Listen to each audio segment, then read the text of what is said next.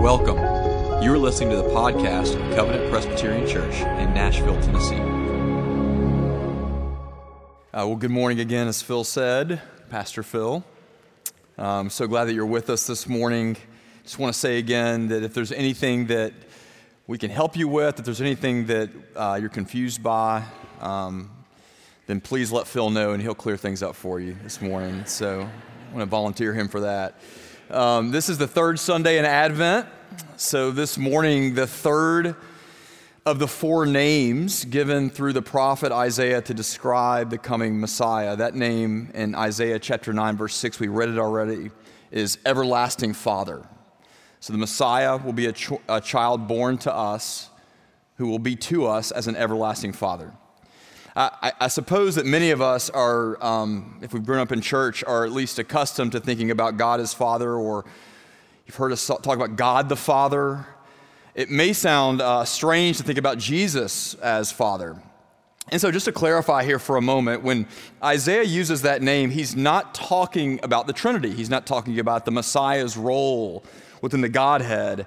He's talking about the character of the coming Messiah and how that Messiah will relate to us. So, his heart, his work, how he will come for us and be a pattern for us of divine fatherhood. So for example, in John's gospel, when, um, when one of the disciples named Philip, he goes to Jesus, this is in chapter 14, and he asks Jesus, he says, uh, Jesus, will you, will you show the Father to us? And Jesus responds this way He says, Philip, Philip, have I been with you so long that you don't know who I am? If you have seen me, you have seen the Father. If you've seen me, you've seen the Father. And that just means that God's fathering or his fatherly heart towards us is present, is visible in Jesus. So we're to think of him that way. We're going to look at a familiar passage this morning that shows us that Jesus himself is worthy to take up that name. For our young disciples, our young Christians this morning, uh, just a couple uh, questions for you. Number one, the story we're about to read. Do you think the father in this story is a good father? Do you think the father in this story is a good father? And if so, what do you think makes him a good father? With that in mind, would you stand now for the reading of God's word? We're going to look at Luke chapter 15, verses 1 through 2, that kind of set the context and then the story itself, a familiar parable in chapter 15, 11 through 32. God's word for us this morning. Starting in verse 1 Now the tax collectors and sinners were all drawing near to him to hear him. And the Pharisees and the scribes grumbled, saying, This man receives sinners and eats with tax collectors, and eats with them. Now, verse 11, and he said, there was a man who had two sons. And the younger of them said to his father, Father, give me the share of the property that is coming to me. And he divided his property between them. Not many days later, the younger son gathered all he had and took a journey into a far country. And there he squandered his property in reckless living. And when he had spent everything, a severe famine arose in that country, and he began to be in need. So he went and hired himself out to one of the citizens of that country who sent him into the fields to feed pigs. And he was longing to be fed with the pods that the pigs ate, but no one gave him anything. When he came to himself, he said, How many of my father's hired servants have more than enough bread, but I perish here with hunger? I will arise and go to my father, and I will say to him, Father, I have sinned against heaven and before you. I am no longer worthy to be called your son. Treat me as one of your hired servants. And he arose and came to his father. But while he was still a long way off, his father saw him and felt compassion and ran and embraced him and kissed him. And the son said to him, Father, I have sinned against heaven and before you. I am no longer worthy to be called your son. But the father said to his servants, Bring quickly the best robe, put it on him, put a ring on his hand, shoes on his feet and bring the fattened calf and kill it, and let us eat and celebrate. For this my son was dead and is alive again. He was lost and is found. And they began to celebrate. Now his older son was in the field, and as he came and drew near to the house, he heard music and dancing, and he called one of the servants and asked, what these things meant. And he said to him, Your brother has come, and your father has killed the fattened calf because he has received him back safe and sound. But he was angry and refused to go in. His father came out and entreated him, but he answered his father, Look, these many years I have served you. I have never disobeyed your command, yet you never gave me a young goat that I might celebrate with my friends. But when this son of yours came, who has devoured your property with prostitutes, you killed the fattened calf for him. And he said to him, Son, you are always with me, and all that is mine is yours. It was fitting to celebrate and be glad, for this your brother was dead and is alive. He was lost and is found. This is the word of the Lord. Thanks be to God. You may be seated. You pray for us this morning. Father, for many of us here this morning, this is a, a, familiar story, familiar parable. We do pray that, that you would dislodge a level of familiarity that would keep us from listening well and hearing again what is so shocking in this story. And we pray, Father, that by hearing and listening to your love that's been given to us through your Son, that we might better understand your grace, your love for us that in doing so, Father, that you would conform us more to yourself, more and more in the likeness of Jesus, our everlasting Father. We pray this in Christ's name. Amen. So, uh, just real quick, the first two verses of uh, Luke 15, the reason we read those, it's the setup for the parable. And not, not a complicated setup. And, and that setup, the tax collectors and the sinners, and you have to understand when you read that in the gospel, uh, those were categories of people categories of people who were scandalous, notorious, categories of people that everyone else thought were disqualified from being in any sort of relationship with God. And those were the very people that drew near to Jesus. They were the ones who were deeply attracted to him. They were the ones welcomed by Jesus. And the Pharisees and the scribes, that is, the religious leaders, they were often repulsed by him.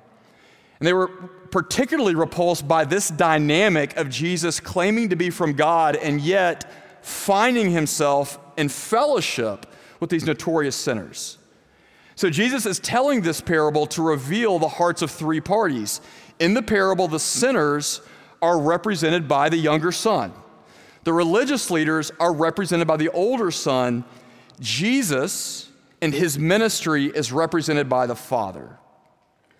And that's what we're going to look at this morning the father and the parable. So, Jesus is fathering as a way to understand his heart and his ministry towards us, what Isaiah has promised he would be for us. Three things this morning. Number one, we're going to look at the fathering patience of Jesus, uh, provision, his fatherly provision, and then third, his promise. So, fatherly patience, provision, and fatherly promise. Look at those three things in turn now. First, the provision. Look there with me in verse 11. The parable begins, of course, with the younger son asking for his share of his inheritance. He's asking for it, demanding it right now. Um, while his father was still alive, which you may know was like treating his father as if he were already dead. He's basically telling his father, I want your stuff, but I don't want anything more to do with you. You are dead to me. It's a shocking way to open the story. It's surprisingly disrespectful. What would have been even more shocking to the original audience here is that the father grants the request. He complies with the request. As one commentator writes, in a traditional ancient Near Eastern culture that was built on deference to authority, it would have been expected for the father to respond to his son by driving him out of the family with physical blows. And in that case, the son would have gotten exactly what he deserved. But here's the first twist in the story what the son deserves, the father absorbs into himself. The son deserves rejection. The son deserves loss of honor. The son deserves pain, but it's the father who absorbs all of that and who bears all of that. He bears rejection. He bears the loss of honor. He bears the pain because he loves his son. And the reason I just want to point that out at the beginning is that when we're talking here about God's patience or Jesus' patience, the, pa- the word patience is not just waiting. It's not like he's just sort of waiting for something to happen or waiting for something to change or waiting there and doing nothing. Patience is the enduring of pain.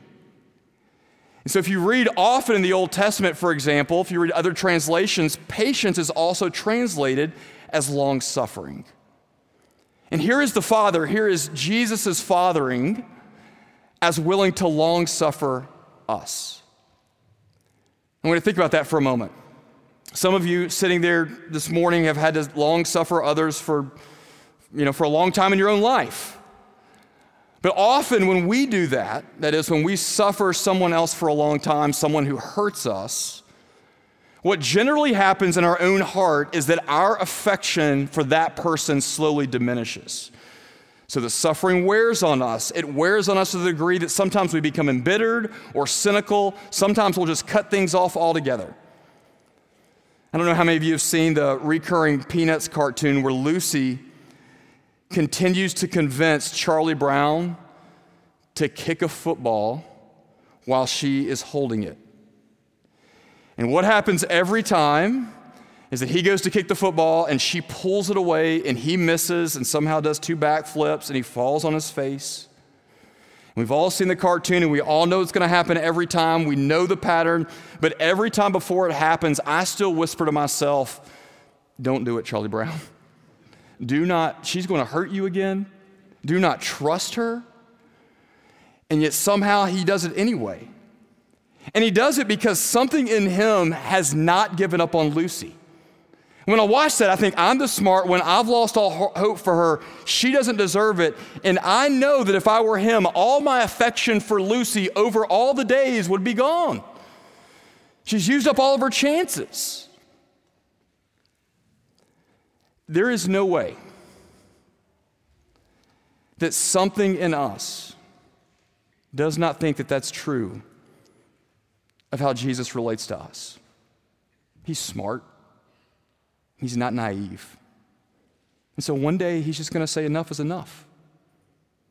I'm not falling for it again. And yet, look at the son's return in verse 20. After all the bad stuff, after days and weeks and months, maybe years of not coming home, verse 20 reads, While he was still a long way off, his father saw him and felt compassion and ran and embraced him and kissed him.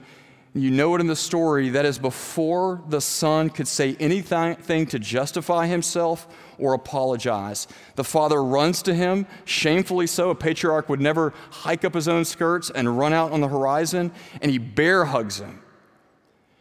And here it is the father has fallen for him all over again. And what is clear is that the father has been scanning the horizon every day, never losing hope that his son will come back. And when he sees him, his affection is as strong as ever.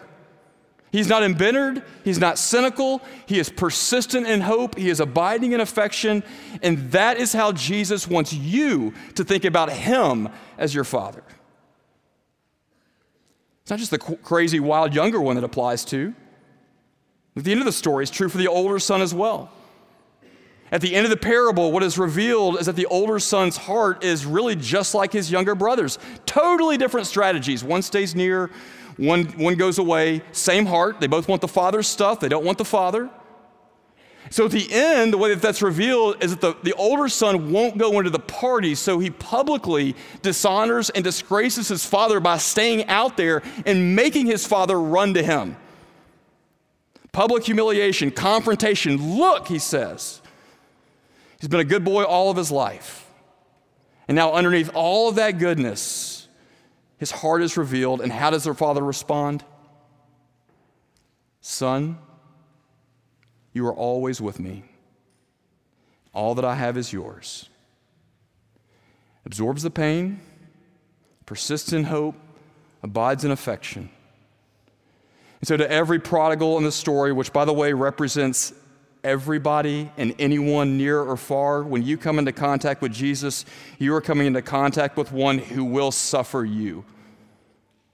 and who loves you more than you love him, and who is not naive about it, but who is patient and who says to you, Child, come home. That is the Father's patience. Second, his provision. Let's look at what the Father provides in the story for a moment. We can make a quick list. The big thing he provides is he provides an inheritance that's at the heart of the story. It's the family property or the family wealth. Heard someone say once that money doesn't make you happy, but it sure does keep your kids close. There seems to be that going on here. Second, for the younger son who practically returns naked and hungry and poor, the father provides for all that he's lost. He gets new clothes and new shoes and food. He gets a ring to adorn him. He, he is making up for all that that son has squandered. And, and by the way, this didn't have to happen for this to be a good story. Then we get a celebration. Then we get a fattened calf in that culture that was a delicacy, the rarest of occasions. Then we get music and we get dancing, which means that the father has invited the entire village for the party. So imagine a wedding and imagine, imagine the father having to, to write a, a check for that bill when it's all over. And the point of the parable, of course, is that the father provides. He provides for his family, he provides for his sons. But that is completely underselling it. Because what we have to remember when we're reading this story is that this was to the original hearers an offensive story. And its offensiveness was grounded in the fact that the Father is willing to provide as much as He does. It's offensive because of how lavish He is. He's not just generous, the Father is irrational like beyond any law or code or reasonable expectation of wealth management. To get this story, you have to feel how crazy generous he is. And then you're supposed to turn around and say, This is exactly the way that Jesus wants me to understand his grace. And that is the point.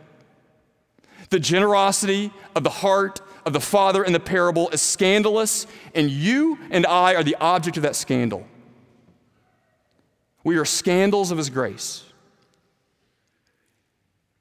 And just by way of contrast, the younger son gets all this wealth from his father. What does he do? He squanders it on himself, on his own pleasures. The older son gets all this wealth from his father. What does he do? He hoards it, he protects it for his own future. But the father, the father whose wealth rightfully belongs to him, who has a greater claim than either son, he gives it away prodigiously and freely. And he says, My son, all that is mine is yours. And listen to me, he says that when both of them are at their worst moments without any notion that they've merited. Brothers and sisters, Jesus is not like us. He's not like you.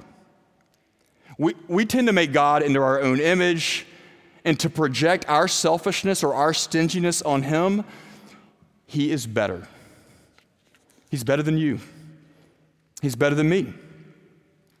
And just to go a little bit further into his heart, look with me there at verse 12. In verse 12, the younger son says to his father, He says, Father, give me the share of property that is coming to me. And that word for property is the same word used in verse 13 for property. It's a, it's a word for like stuff or capital or goods. But look at that second sentence in verse 12 when it's talking about the father.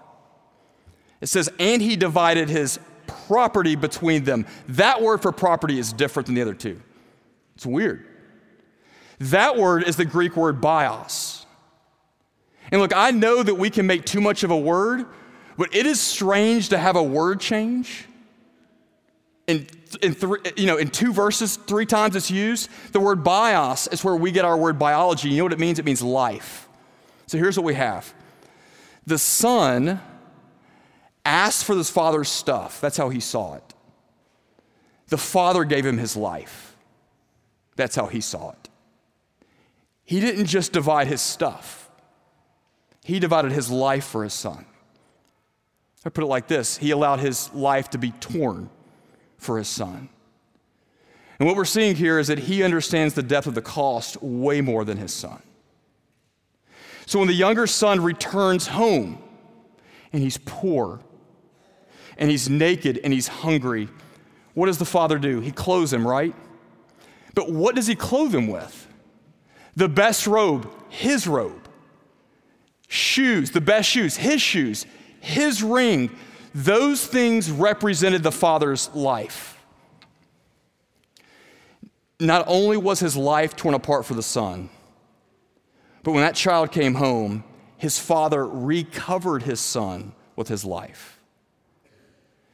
And that just tells us what Jesus do, does for us in the gospel. Our everlasting Father, it's not just that He will give you more stuff than you can imagine, it's that He gives you His life. He gives you His life torn apart for you on the cross, His life torn for your sin. He covers you with the glory of that same life, His righteousness, so that all that He has is yours. And the best way I think that the Bible, from, from gosh, from, uh, from Genesis to Revelation, the best way that the Bible knows how to describe this sort of generosity to us, this excessive provision over and over and over again, is as a feast. One that is hosted and one that is provided for by Jesus, one that represents his life. Finally, the promise. It's the promise in the story. Here's the great promise of the story the promise is that the way you encounter this father in the story, who represents Jesus, the promise is that he will not change. He won't change.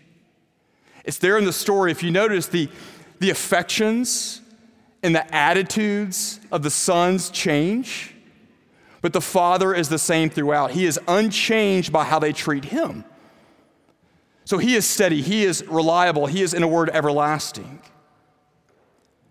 And friends, I would just tell you this morning that if you belong to him, that you can know that no matter how you feel or whether you feel it or not, that he is the same, that Jesus never has a bad day towards you. He doesn't have a bad day. He is everlasting. But you also need to know what this promise means for your response. How does the story end? The story ends unfinished, right? Um, it's directed to the Pharisees and the scribes. They're angry and resentful towards Jesus. And they have at the end of the story what? This standing invitation to come back to him. And yet we are never told what they choose. So that, that invitation is open ended, that choice is also held out to us. And the question becomes will anyone come into the life of Jesus? And what does that involve?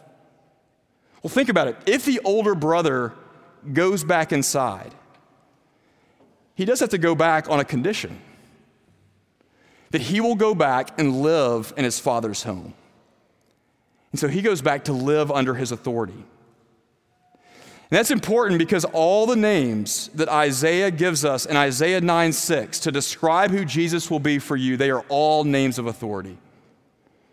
Wonderful what? Counselor, mighty God, everlasting Father, Prince of Peace. Enjoying the goodness of the Messiah will come with trusting the authority of the Messiah. Because why? There is no feast outside of his home. There's no feast outside of his home. In his home is bios, it is life, it is his rule, it is his yoke. And I want to close this morning by sharing these words by a, famous Scottish, I said famous, I don't know that you've ever heard of him. His name's William Still.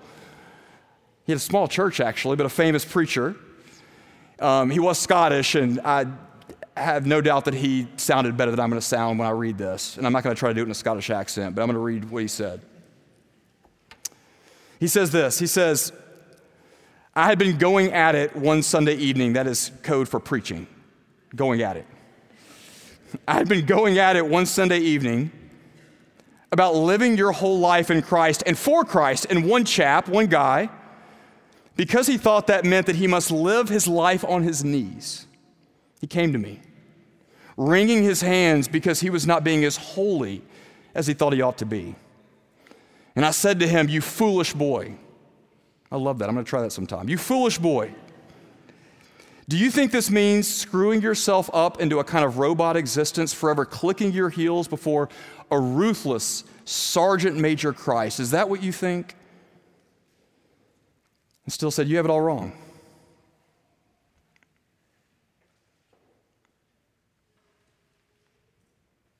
Excuse me? He said, Christ is a world of being, not a set of rules. You live your life in Him. You are naughty in Him. You are good in Him. You have fun in Him. There is seriousness in Him. You must learn, he said, that Christ is no mere censor, but a Savior who saves us by gaining our trust and confidence more and more and letting us live out our total life in Him. Jesus is a world of being. He is a world of being. A counselor, a prince, a mighty God. He is everlasting Father. He is a feast unto himself. And he calls you, he calls you back home. Let's pray. Father, we thank you that you have described yourself to us in this story in such a way that makes it really hard um, to believe your generosity. You're better than us. And you love us more than we love you. You love us more than we love ourselves. And Father, we pray that you would give us faith to trust your authority as our Father because of the lengths you've gone to to absorb the cost of bringing us home. Would you increase faith in us, joy in you, even as we come to the table now and are presented once again with your feast? I pray in Christ's name. Amen. Thanks for listening. To find out more about Covenant, please visit covenantpres.com.